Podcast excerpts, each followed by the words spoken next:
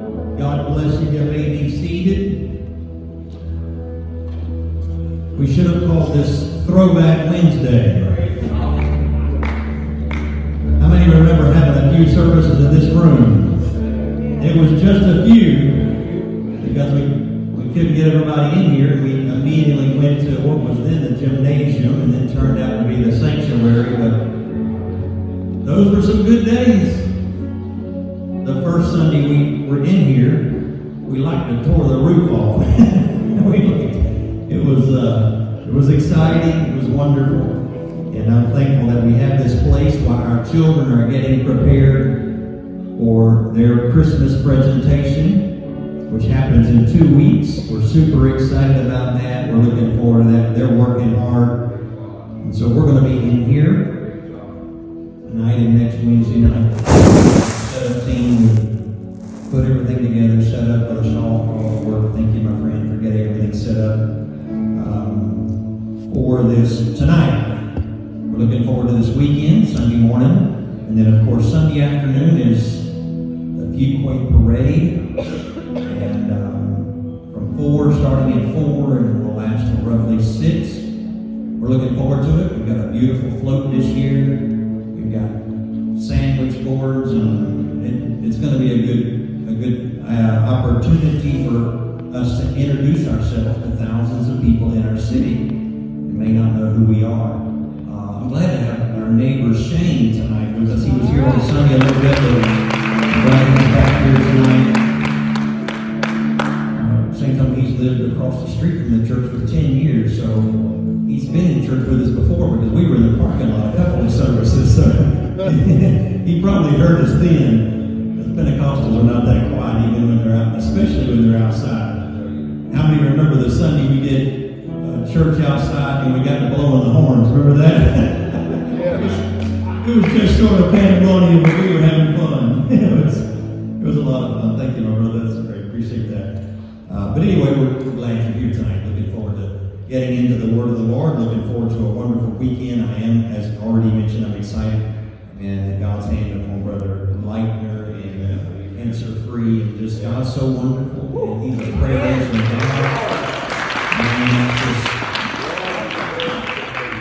We prayed for Sister Betts last week, and and Elder Shaw told me that she said she just felt like a brand new person in, in one week. And so, well, I don't know why anybody doesn't put their trust in God through prayer. Through prayer. is your greatest resource. And you're in a battle whether you know it or not. I don't know if you realize that. But uh, everything you see is not all that there is. There is a spiritual warfare going on, and a spiritual battle going on right now for your soul. For your soul. And uh, I don't know why anybody would not use the greatest weapon you have to win that war and that battle, and that's prayer. It's literally like having uh, the most powerful weapon in war and not using it. So if you're not praying consistently and passionately and fervently, um, the Bible said uh, that that the uh, fervent prayer, passionate prayer of a righteous man availeth much. If you're not doing that on a regular basis, you're missing out. Amen. John chapter 4, we have been, we'll conclude tonight, but we've been going over some various instances in the New Testament um, with people responding to faith. Uh, particularly how Jesus responds to our faith. How do I get Jesus' attention in my life? How do I get God to respond to me in my life? How do I get the attention of God? Uh, faith, faith is that gigantic beacon, like a lighthouse that you see on the edge of the North Carolina coast. Faith is that beacon of light that gets the attention of God that says, I believe that you can change my situation. Right. And faith moves God. And so we've been talking about people that demonstrated faith and how Jesus responded to it and learning, learning from that. Uh, John chapter 4, and we're going to begin reading and in verse uh, 43, John chapter 4 and verse 43. Uh, our lesson tonight is from Cana to Capernaum. Now, after two days, he departed thence and went into Galilee, verse 44 of chapter 4. For Jesus himself testified that a prophet hath no honor in his own country. Then, when he was come into Galilee, the Galileans received him, having seen all the things that he did at Jerusalem at the feast for they also went unto the feast. Verse 46 So Jesus came again unto Cana of Galilee, where he made the water wine, and there was a certain nobleman who was whose son was sick at Capernaum. And when he heard that Jesus was come out of Judea into Galilee, he went unto him, and he besought him that he would come down and heal his son for he was at the point of death. Then said Jesus unto him, Except ye see signs and wonders, ye will not believe. The nobleman said unto him, verse 49, Sir, come down ere my child die. Jesus said unto him, Go thy way, thy son liveth. And the man believed the word that Jesus had spoken unto him, and he went his way two more verses of Scripture. And as he was now going, someone say, now going. He moved in faith when he had no evidence. As he was now going down, his servants met him and told him, saying, Our son liveth. Then he inquired he of them the hour when he began to amend. And they said, Yesterday at the seventh hour the fever left. So the father knew that it was at the same hour in which Jesus said to him, Thy son liveth, and himself believed, and his whole house. The moment, the moment that Jesus spoke the word, 15 miles away, son that was at the point of death instantly was healed. Instantly was healed. There is power when God speaks. There's power. Oh, And we have to believe in that power and have faith in the words of Jesus. It's imperative. Our faith activates that. A few years ago, a minister and his family were in a time of transition. They had resigned one ministry position and they were seeking God for direction. They knew for certain that He wanted them to step away from the church they were leading, but they did not know where God wanted them to go next. Leaving one position with no promise of another seemed a little crazy, but they were willing to follow God's will. So, not long after their resignation, another door of opportunity appeared to open. They felt good about this potential opening, and it seemed like God was giving them the green light. Then, unexpectedly, the door closed. You ever thought you knew what God was doing, and then He took a left turn on you? Oh, I know what's going to happen, and then all of a sudden the door closes. This was their predicament. It was a bit devastating, to be honest. The family was questioning what God was doing, but they knew, in spite of their questions, they had to trust Him and wait for His direction. In the meantime, the family began attending a nearby church led by a pastor they knew and trusted. God also opened doors for them to preach in other area churches, and their ministry was in somewhat of a they could feel the situation was going to change soon. Late that spring, at the close of a midweek Bible study, much like tonight, the pastor stopped the service and addressed the young minister directly. He declared that God was about to answer three prayers for this family. The young minister accepted this prophetic word of faith, and within a few days, the answer began arriving. First, God worked a notable financial miracle for the family. Then, a new ministry opportunity opened that the young minister did not even know existed. Finally, the third prayer answered. Finally, the third miracle. Their young daughter received the Holy Ghost. As a bonus, God provided the family with a new house that was much closer to their new church and new ministry opportunity. It was a challenging season. It was a holding pattern. There were many questions for this young family. But it was also a time when their faith in God was tested, but it grew. Anything that's going to grow must be tested, your faith included. Say, God, increase my faith, because if my faith increases, it increases my capacity to allow God to do things in my life. But in order for your faith to grow, many times it's got to be tested. It's got to be tested. And this young family was tested, but God spoke. He went above and beyond in fulfilling their promise. You can believe when God speaks.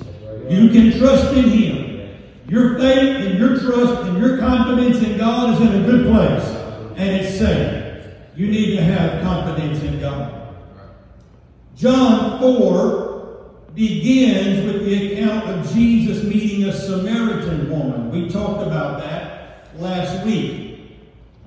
And we talked about her sinful past and how this woman was a societal outcast. She was at the bottom rung of the ladder, socially speaking. And yet Jesus took the time, we talked about this last week, to minister to her. Those others would others would not talk to her. Others would not want to have any dealings with her. Jesus said, uh, "I've got a miracle for you." And as John four progresses, we see Jesus tonight encountering a man from a much different situation, a much different place, a much different station in life. The King James Version describes him as a certain nobleman while other translations describe him as a royal official. So think of somebody with authority or power, someone that had the ability to make things happen. That's who this guy was. And so we see in just two weeks and in this one chapter, people from opposite ends of the spectrum. One, a lady that no one wanted to deal with, who had a, a past that was embarrassing, a past that she was ashamed of, we see Jesus talking to her, changing her life, giving her living water, her running into town, telling everyone, and everybody comes and hears Jesus. Many lives are changed. A little further in the same chapter, Jesus encounters now someone who's at the top of the rung. A noble man, someone who's influential.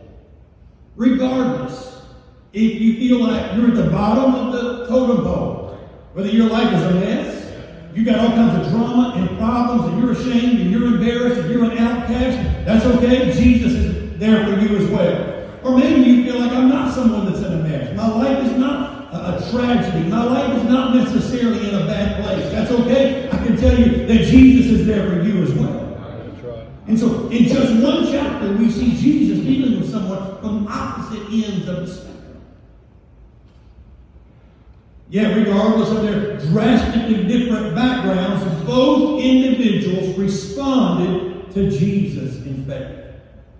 The Samaritan woman became a witness to the entire community, while the nobleman's dying son was healed. These two accounts remind us that Jesus loves everybody. Not just the down and out, those that are up and coming. Those that are rich, those that are poor, right? Those that have it all together or think they have it all together, are those that their life is in complete shambles. Everybody needs Jesus, and He's there for everybody. Yes. These accounts remind us that it is faith. Someone say faith. faith. not social standing. That is the key to receiving miracle. If the mayor of this town walks in to this service tonight wants God to do a miracle for them, or someone who's completely homeless and broke, both of them are going to have to have faith. That's You can't pay your way in, you can't bargain your way in, you can't name drop your way in, right? You can't leverage your way in. the end of the day, every single person from the top of the totem pole to the very bottom must demonstrate faith that God can and will change their situation. Can preach faith, we can sing about faith and tell you about faith, but ultimately it's your responsibility to say, regardless of my situation, I do believe that God can change it. I do believe that He has the power to heal and to mend and to restore, to deliver, to forgive me of my sins. You have to have faith that He will do that. Right. Doesn't have to be, a, the Bible says it can be a mustard seed. Mustard seed has potential to grow, but it's not starting out something that's great.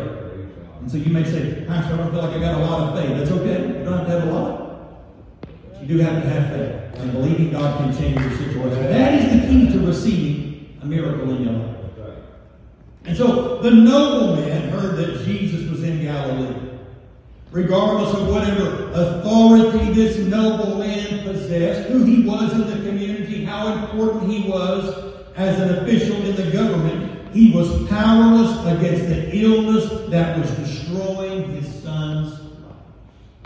We see it all the time.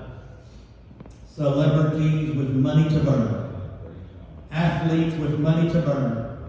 They arrive at a point in their life when they realize there's some things you just can't buy. There's some things that take an act of God.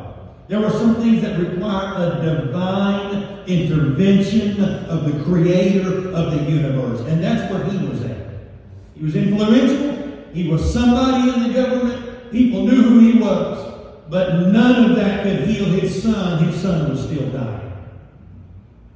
And in his hour of distress, this man heard a report that produced a spark of hope. Jesus had come into Galilee. In fact, the Lord was in Cana, where he had performed his very first miracle, turning water into wine. Jesus' hometown of Nazareth was not far from Cana. This is where he grew up. This was his stomping grounds. And yet, Jesus did not go there. Matthew recorded a visit Jesus made to Nazareth, and he reported this, and this is a tragedy. God forbid he would ever say what I'm about to say about Nazareth, about this church. This is what he said about Nazareth. In Matthew chapter 13 and verse 58, he did not many mighty works there because of their unbelief. And how tragic is it that Jesus could be in the middle of your community? He has the ability to resurrect the dead. He has the ability to open up blind eyes, unstop deaf ears, forgive sin, and yet because of unbelief, he can't do anything. How tragic is it? It's no more tragic than coming to church and having the creator of the universe in your midst, where two or three are gathered together. The Bible says he'll be there. Right. He inhabits the praises of his people. Right. But just because he's here doesn't mean he can do for you what you need him to do. He was in Nazareth, he was present, and he was there. But unbelief bound his hands. Because his, his word says, unless you have faith, it is impossible. It takes faith. And so he can be in church, he can be blessing the person next to you, the person behind you can get a healing, the person in front of you can have a miraculous intervention, a provision by God, and you can sit right there and not get anything because of unbelief. He was in Nazareth and couldn't do anything. No mighty works. It is imperative that if you come to church, you walk in those doors with anticipation and with faith, saying, I believe God. I believe He still heals.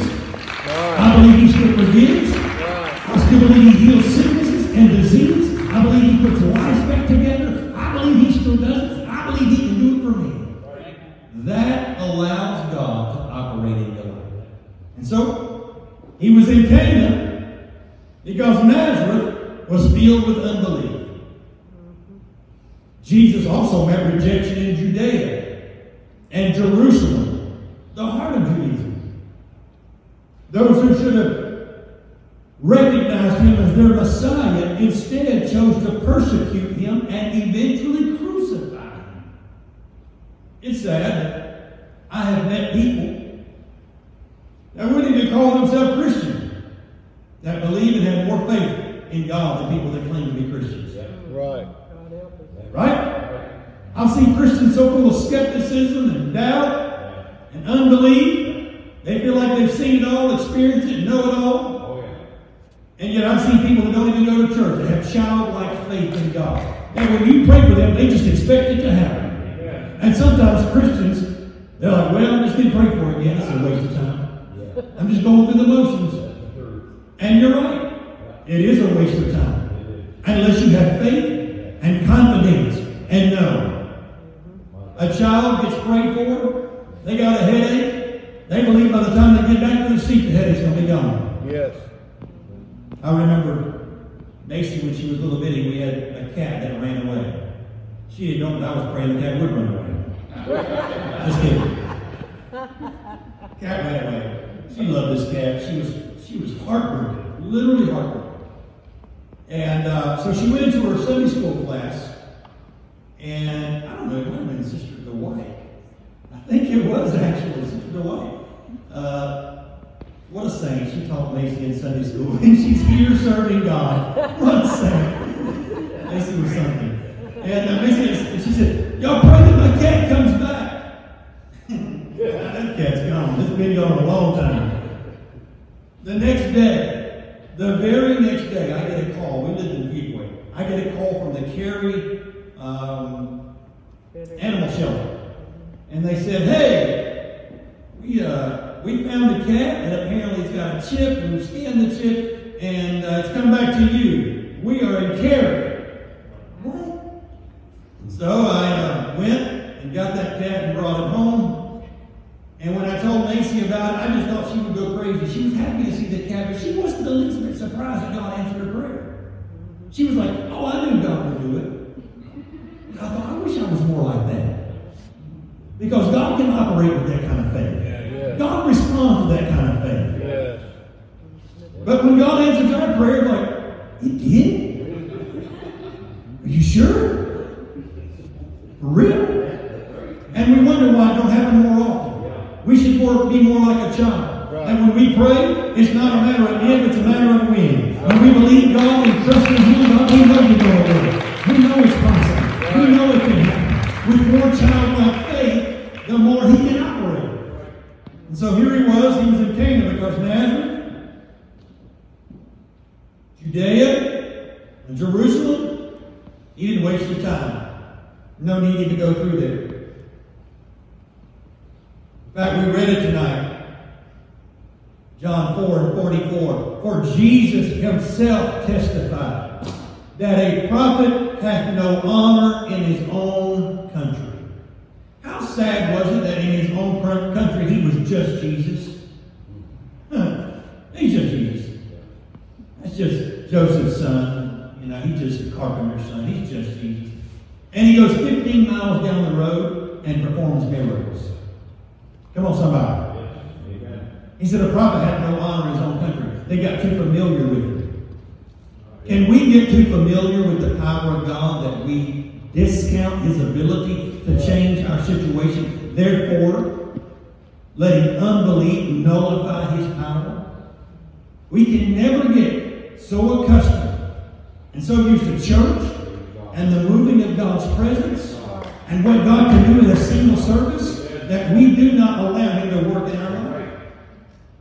People that come in and feel the presence of God for the very first time, they're like, my God, that was incredible. I chill bumps all over me. I felt God. I felt the very hand of God. I felt His presence. And someone sitting right next to him can barely stay awake. Right? So it's imperative that he never becomes just Jesus. It's never just church. It's never just a song. It's never just a sermon that every single service, song, sermon, altar call, prayer is an opportunity for God to perform a miracle. There were cities that did acknowledge the power and authority Jesus possessed, and he made sure he visited those locations. Hmm. I know we're a church and the doors are open, and that don't mean he's going to be here. He has to know that when he gets here, he's going to find faith. The Bible says, the Son of Man searching, and he's looking for faith. Will he find faith at the Pentecostals? Because it's faith that will cause him to respond. The nobleman, he lived in Capernaum. He was 15 miles away from where Jesus was at. Considering that this event occurred centuries before the advent of modern travel, there was not obviously cars, planes, trains. This was not just a short distance. When's the last time you got up and walked 15 miles? Hmm. Or rode a horse for 15 miles? And yet the difficulty did not matter to this man. His son had a serious need and no one had been able to help him. And so 15 miles was nothing. I'll do whatever it takes. The Gospel of John does not reveal the nature of this young man's illness, only that he was at the point of death. So it was very serious. The doctors were present. They apparently pronounced there was no hope. They had given up on him. The family had been called to the bedside. Loved ones were saying their last goodbye. And this dad took off looking for Jesus. Yeah. As the doctors looked on helplessly and family members braced for the worst, the young man's father heard a report that Jesus, the miracle worker, had come to Galilee. So he slipped away quietly away from his son's bedside and he headed out the road to Cana. If someone we love has a serious illness, most of us will seek out the best doctors who offer the most advanced treatments. We'll do anything we possibly can do a child is battling addiction. Parents have been known to mortgage their homes to pay for rehabilitation. In a time of desperate need, most of us will pay any price or endure any hardship to find a solution for one of our children. Love motivates us to do just about anything and everything we can do to help those that are closest to us. And as children of God, let me tell you, we can find comfort and the love of our Heavenly Father when we face moments of crisis. Because there's no extent, there's nothing He won't do. We demonstrate faith in Him. Apostle Peter instructed when he said in 1 Peter 5 and 7, Cast all your cares upon Him. Why? For He careth for you. He careth for you.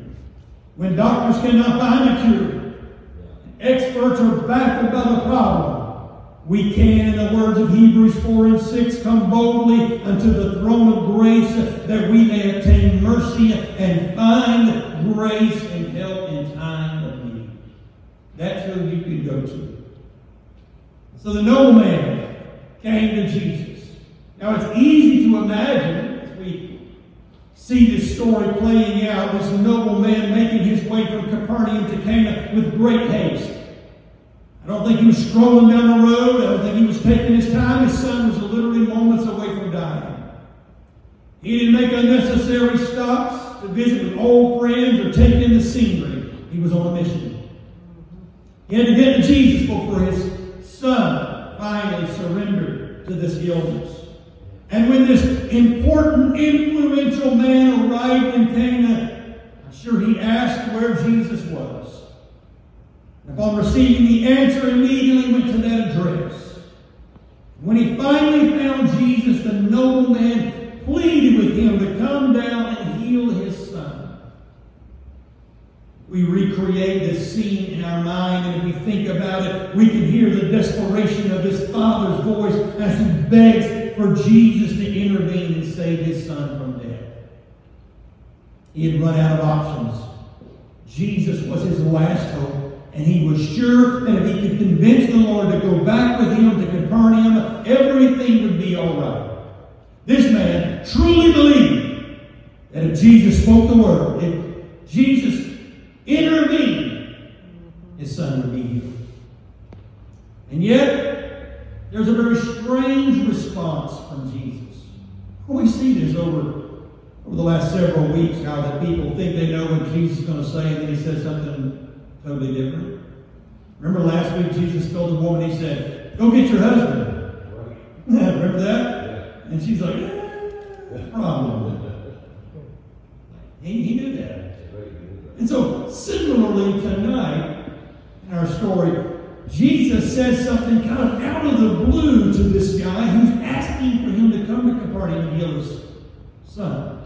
And picturing what it would be like to meet Jesus in person, we may recall the gentle Savior who gladly took children in his arms and blessed them. In Matthew 11 29, he's described as meek and a lowly heart.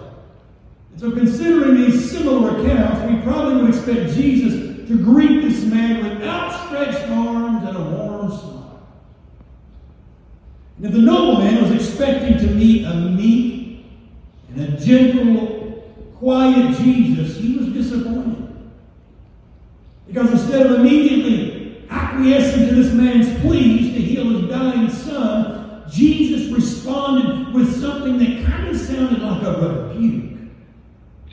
When he said in John 4 and 48, we read it, except you see signs and wonders, you will not believe. Unless you see signs and wonders, you're not going to believe.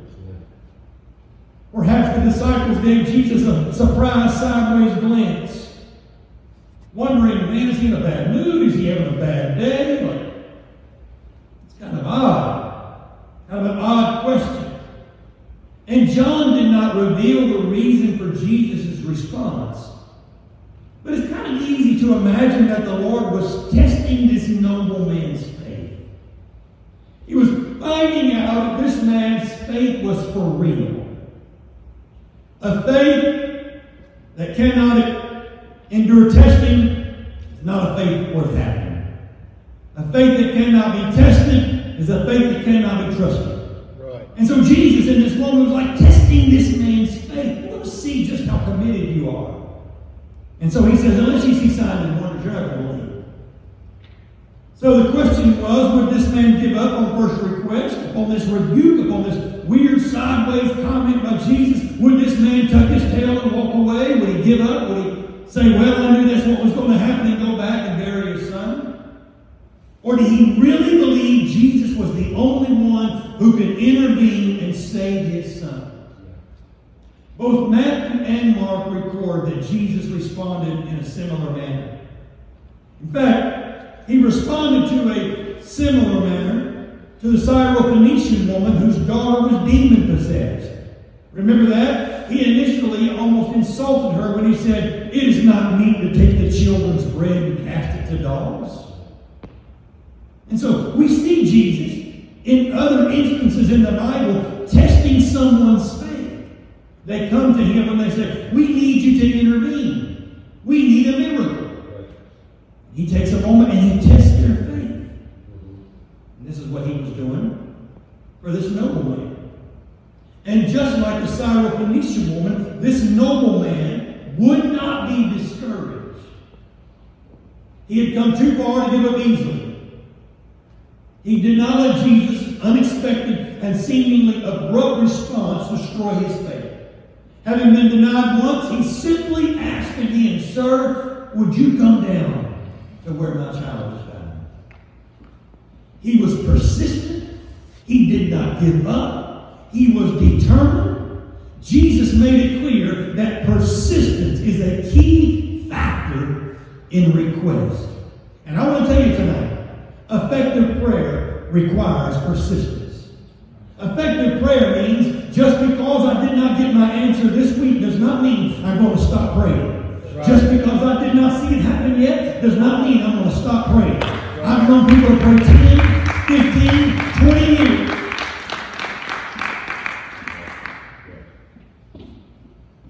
Brother White's father-in-law, the Charter, his wife prayed for him 28 years, I believe. It was over 20 years. I think it's 28 years she prayed for him before he finally came to God. If you give up easy, yeah. you're not going to see many miracles. Right?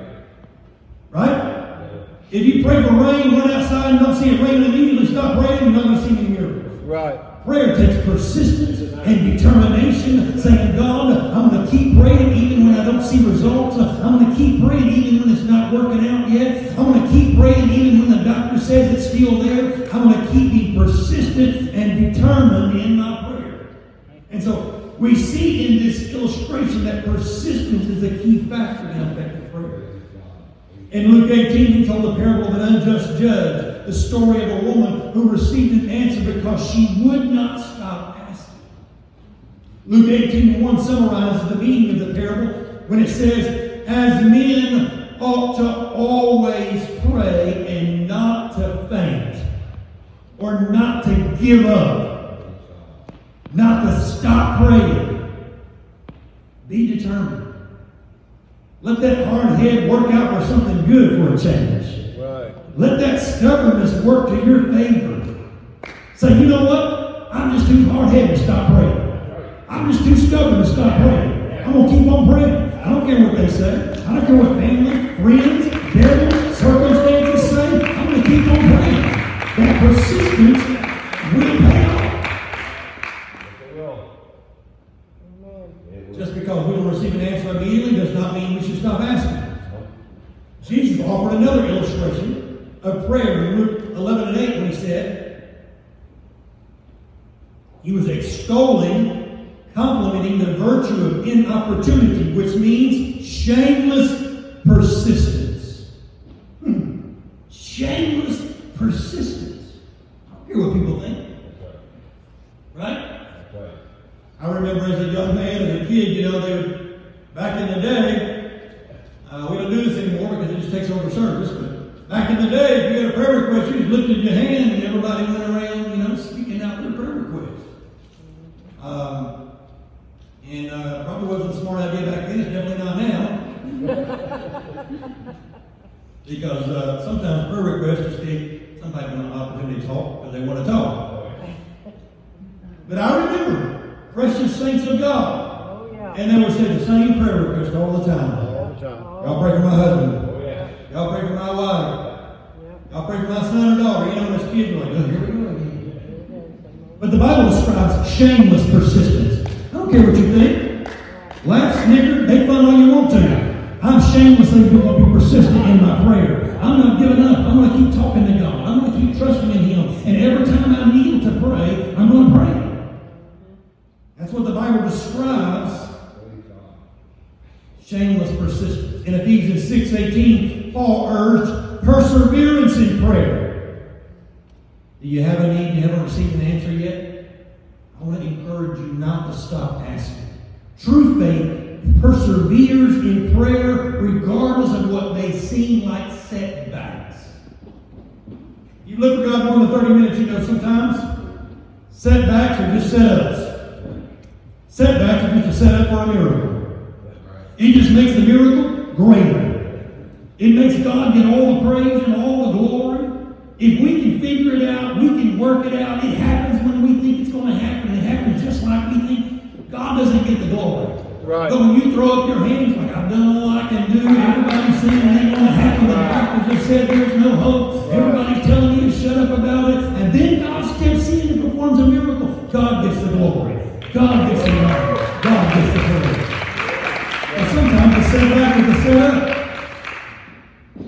Throughout the Gospels, Jesus healed people using many different methods.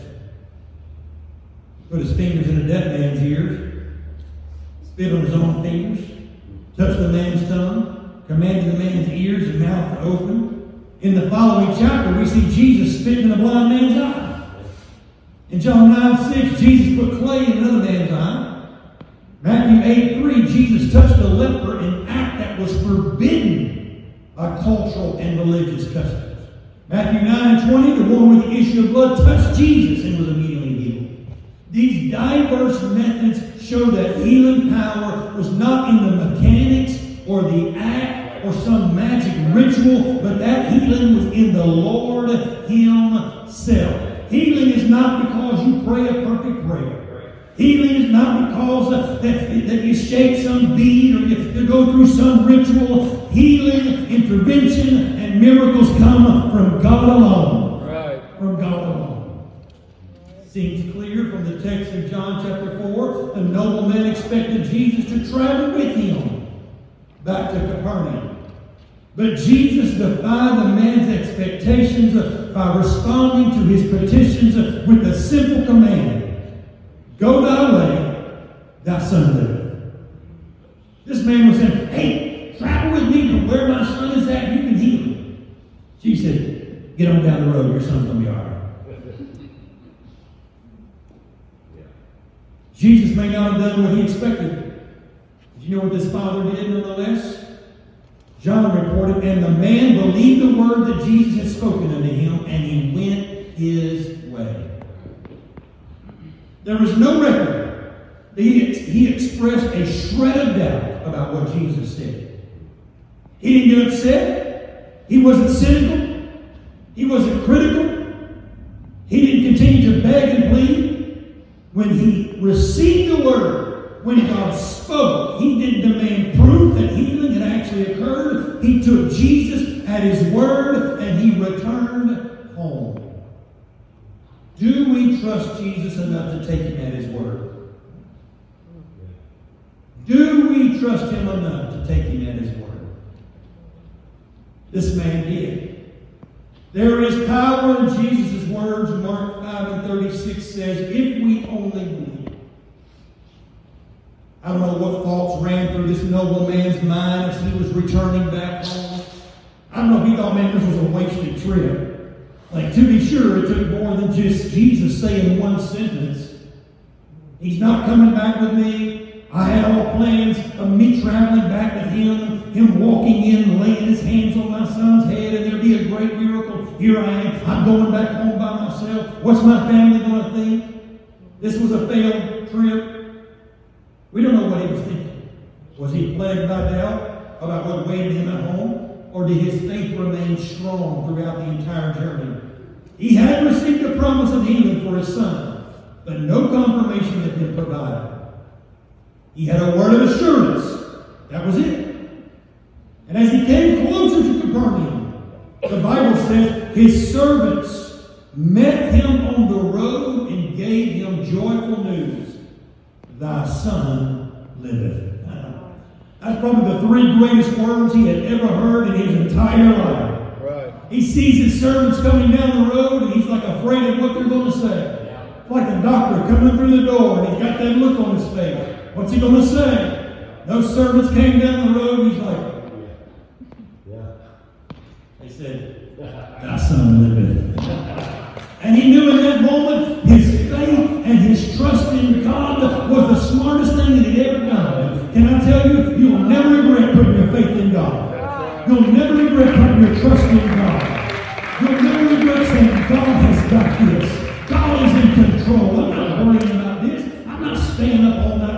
About this. I ain't going to stop eating, stop sleeping. I'm going to trust in God. Right. You'll never regret it. Said, Thy son liveth. I suspect that son, of that father was very happy. An expression of joy must have broken out in his face as he heard these words. The promised miracle had come to pass. But I like this guy's way of thinking. You know, generally, and I'm about to wrap it up, generally, uh, men are very analytical. Women generally are more driven by faith, and that they'll accept faith. But a man, we're very analytical. We want to know how it works. We want to tear it apart. When, you know, little boys that tear everything apart, they don't know how it works. And so uh, that's why the Bible says I word that men would lift up holy hands without wrath and doubting, because men struggle with doubt. Because we want to know how it works. How's exactly it going to happen? And so I could see this man thinking, well, I'm just wonder if the boy got better on his own. and so he asked the question, when exactly did that boy get better? When exactly did he get up off that bed? Incredibly enough, as he began to inquire, he found out at the exact hour Jesus that Jesus spoke the word. Yes. This boy got out of the bed. Yes. I'm sure in that moment he was like, all right, oh, yeah. he's a miracle worker. He's everything he ever said he was. He intervened, he did a miracle. Right? I've heard testimonies of people praying for somebody, and then halfway across the globe in that same hour, even at different time zones, different times on the hemisphere, in that same moment, healing would take place. That's exactly what this father experienced. Stand with me. We constantly exercise faith in the word of others. You say, well, I tell you what, I, I'm, I'm pretty skeptical. I don't trust very easily. But you know what? You probably went to work this week trusting that your employer was going to pay you at the end of the week. Parents expect their children to trust their words. How many of you as parents have ever fallen back on this? Because I said so, that's why. No, yeah. Oh boy, when you're seven, you can't stand those words. As a parent, we feel authority. In so much that we don't have to provide details. We don't got to take it how it's going to happen, when it's going to happen, exactly what all the details are. It's because I said so. When are we going to start trusting God just because He said so? Right. I don't need the details. I don't know how. I don't need the when. I don't know what. All I need is because He said so. Because His Word says He'll never leave me. He'll never forsake me. Because His Word says He'll be a friend that's getting closer than a brother. I can take Him at His Word. So don't ever get frustrated when you feel God is not moving in your time frame. When He is, when you think He ought to move or how He ought to move. I want to challenge you tonight in closing. Don't stop praying. Don't stop believing God. Don't stop trusting. If you're praying for something you've not seen the miracle, don't stop praying. Right. If you've been praying and it seems like it's going the opposite direction, don't stop praying. Right. Don't stop believing God. They're like, Pastor, I'm praying for my kids and they're acting like more heathens than when I wasn't praying for. Right? God, I'm praying for a financial miracle. Things are going the opposite direction. That don't mean to stop praying. That's right. But sometimes a setback is a setup for a miracle. That's right. This man received a rebuke instead of an admonition. He thought Jesus was going to compliment him, pat him on the back. Man, you, went- you, you went 15 miles and you came and you asked me, Boy, let me give you a high five. You're great, you're awesome. No, Jesus said, let's just see signs and wonders. You ain't going to believe. He received a rebuke. You know what he did? He asked again. Just because you see a setback, something you weren't expecting, not working out in the way that you think it ought to. Don't stop coming to church. Right. Don't stop praying. Don't stop doing what's right. And in that persistence, and in that consistency, and in that faithfulness, you will give God the ability in that moment to operate in your life. Right. Right. Lift your hands and say, God, I want to be consistent. Hallelujah. God, help me to be more determined than I've ever been. Thank you, Help me, God, not to give up when things are not going my way. Faith is the substance of things hoped for, evidence of things not seen. God, I may not see it. I may not see you working. I may not see you doing the things I need done, or I may not see doors opening, but I'm going to keep praying, keep doing what's right, keep believing, keep being faithful to you, to your house, and know, God, your timing is perfect. Your ways are perfect. Your ways are above my ways, and I will trust you. Someone say, I trust you, Jesus. Come on, say it again. I trust you, Jesus. In Jesus' name. God bless you. Thank you for being here on this Wednesday night. We are looking forward to uh, it's a seasonal time of the year, but it's exciting. December is a, a wonderful time. Lots going on, but it's going to be a great time. God bless you. Love you. Have a great night. You're dismissed.